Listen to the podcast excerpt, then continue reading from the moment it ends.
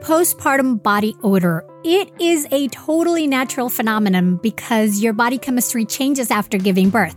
And so sometimes that means that what worked before is no longer effective. But I am excited to say that now there is a solution for that stubborn odor. The Sugar Sugar Postpartum Deodorant is a completely natural deodorant made by a postpartum mom who went through it herself and it works by eliminating and preventing bacterial body odor without covering up your skin's comforting smell to your baby while giving you 12 hours of odor control. And let me tell you, it actually works.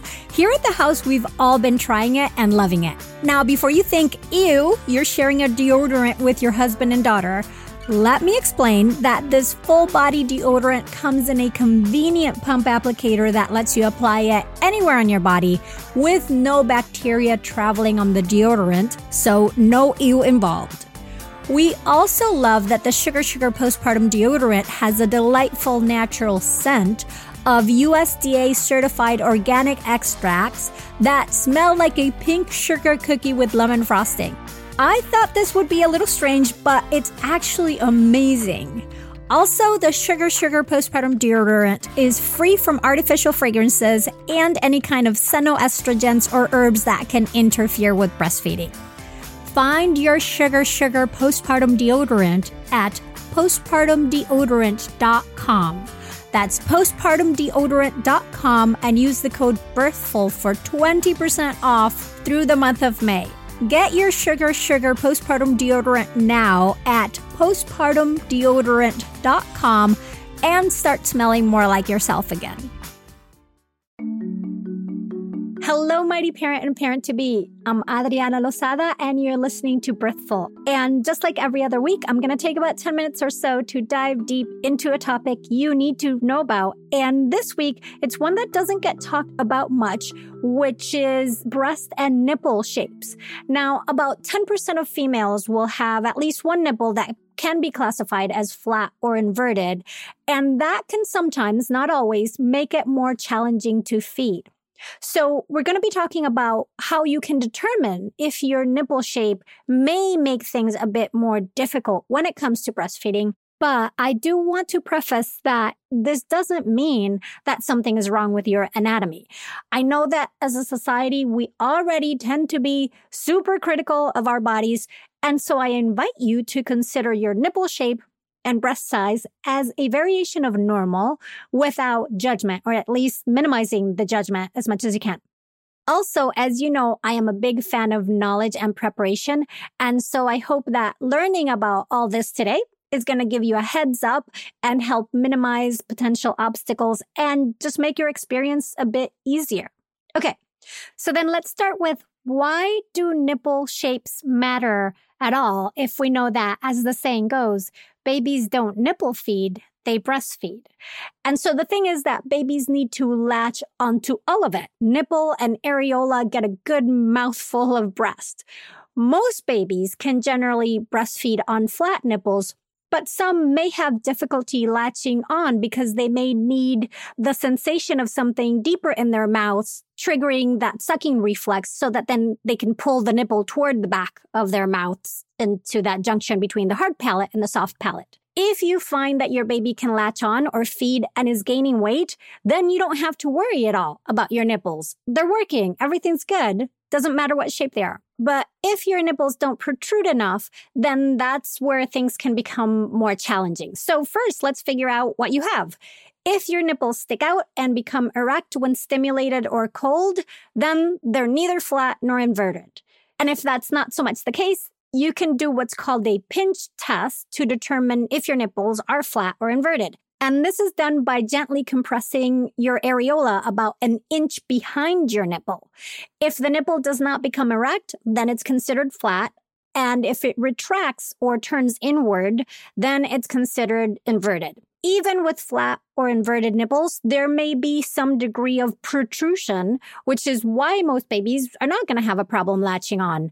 And then the repeated stimulation while feeding, that sucking, that pulling is going to help the nipple extrude more and make it an easier process as time goes by. Then also in general and for everyone, if the breasts are engorged or overfull, it may make it more difficult for the baby to latch on because the nipple is less supple for them to get a good mouthful and, and you know, pull it inside their mouths. So in this case, massaging the breast or expressing some milk to release the pressure can make it so that any baby can then latch easier.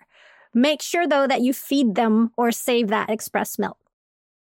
Ah, postpartum brain fog. Did you even know that was a thing? But I'm guessing that if you have little ones at home, you're probably feeling it, along with the increased mental load of trying to be a multitasking caregiver, facing the stressful demands of everyday life. And that's without even considering the added lack of sleep.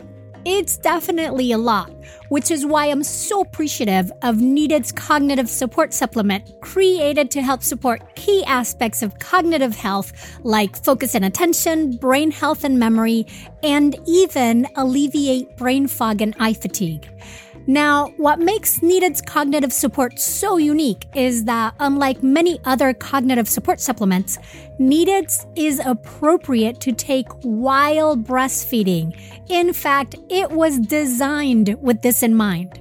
But don't just take my word for it. In an in market study, 92% of people taking Needed's cognitive support saw an improvement in overall cognitive function, with 78% seeing an improvement in mental clarity, aka brain fog.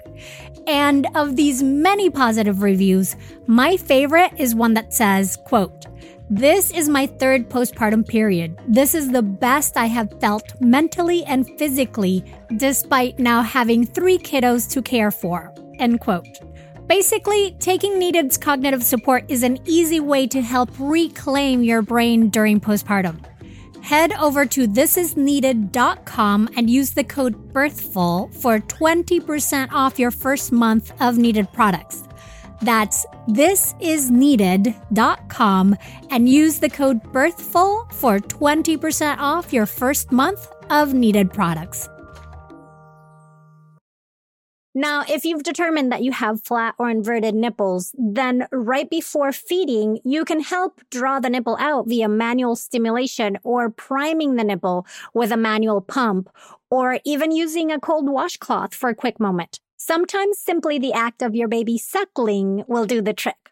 Now, during feedings, try different positions and try even using a C hold to help the nipple protrude. For this, you make a C with your hand with the C beam between your thumb and your pointer finger. And then you squeeze the breast about an inch behind the areola.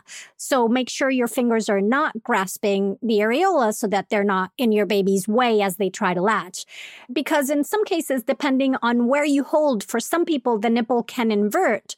Practice doing that C hold beforehand, just in front of a mirror to see what your nipples do. Using laid back feeding positions that encourage biological nurturing and intuitive deep latching can also be helpful to have your baby, you know, go deeper into your breasts and have a deeper latch. Do have lots of patience as you both figure it out and know that if you or your baby are becoming frustrated, then take the time to calm both of you down before trying it again. Also, if it's painful at any point, unlatch your baby and try again. In some cases, feeding with a nipple shield may also be helpful. Just use it as a transitional tool, not a final destination. And you'll probably find that as your baby latches more and more, your nibbles will often stick out more and more over time, making everything easier. Now, when you're not feeding your baby, you can also help extrude the nipple by using a gentle suction device, like what's called a nipple extractor or a latch assist device that creates a light vacuum around your nipple to help it protrude more and more over time. And then you can also use these devices during pregnancy. But since your body is changing so much during pregnancy and your tissues are getting elasticity, your nipples may protrude more on their own. So it may be worth waiting until a month or two before your expected date of delivery to start using any device. Whatever the case, I highly recommend reaching out to a lactation consultant to determine the best course of action and guidance on how to use these devices if you're going to use them. Now, let's say that you don't have inverted or flat nipples, but what you have are large nipples. This may be a challenge initially if you have a preemie or if your baby has a small mouth, because in order to breastfeed, they need to get all the nipple and enough of the areola in their mouth to compress the milk ducts. As your baby grows and has more head control and can open the mouth wider, that's going to get easier. And the truth is that most healthy full term babies can latch onto large nipples no problem. If you're finding that you're having some difficulty, try out different ways of holding your baby, like using a football hold or what is called a dancer hand. I can't quite describe that over the audio, but ask your lactation consultant about these options or Google them. Now, let's say that what you have are large areolas.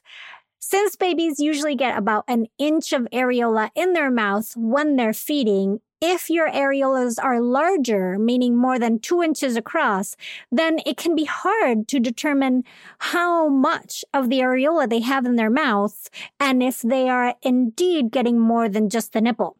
You'll certainly figure this out with practice or with the help of someone versed in lactation, hint, hint, lactation consultant. But it can also be helpful to look at your other areola as a reference when you are feeding your baby to see how much of the areola that they're latched onto, how much of that is missing, meaning how much of it is in their mouth. Now, I've talked a lot about nipples and areolas, but I also wanted to touch upon breast sizes. The bottom line is the size of your breast does not determine your ability to breastfeed. And if you have experienced any sort of breast changes during pregnancy, then you should be good to breastfeed. And if you haven't experienced any changes, then definitely reach out to a lactation consultant. Depending on your breast size, some positions are going to work better for you and your baby than others. So try different ones. Try to figure out what fits you better and then know that these positions are going to evolve as you both learn more of how you breastfeed and your baby has more control over their body. Now, if you have very large breasts, and a small baby, you may have to support your breast a bit more so that gravity isn't shifting the latch and your baby can hold on to that latch better. Also, please remember that nipples and breasts are only one part of the equation. Your baby's ability to breastfeed is incredibly important. So things to consider are can they open wide, meaning like they're taking a big yawn? Or do they have a well coordinated suck? Are there other things making the latch more challenging, like some tethered oral tissues, meaning lip ties or tongue ties or buccal ties? Or do they have a recessed chin or maybe some asymmetrical tightness around their neck and jaw from challenges and different pressures getting through the birth canal? And even more importantly, can you identify what a good latch looks like and if not, learn about it, take a class, observe other friends breastfeeding, or watch some videos. Even drop into a breastfeeding support group during pregnancy. Because the thing is, a not great latch can lead to sore, blistered, or cracked nipples, even in one session. And then over time, it can affect milk supply. So a great idea is to reach out to a lactation consultant right now and then get assessed have them come up with a plan for you. This is also going to give you time to mentally process the possible challenges that you might have and prepare for them. Do have your lactation consultant on speed dial after the baby is born to help figure out how to navigate any new challenges that may come up. And truthfully, this is helpful for anyone, regardless of breast size or nipple shape. You can connect with Birthful on Instagram at Birthful Podcast. And to learn more about Birthful and my birth and postpartum preparation classes, go to birthful.com.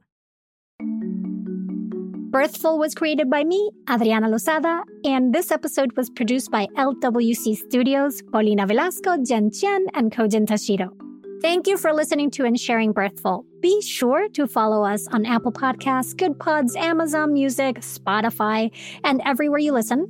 And come back for more ways to inform your intuition.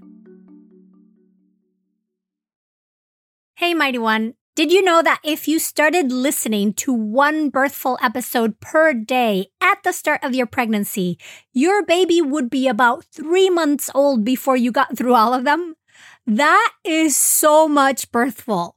So to ease us into the summer and to help you catch up on your listening, we're going back to releasing one episode per week instead of two. Now you know.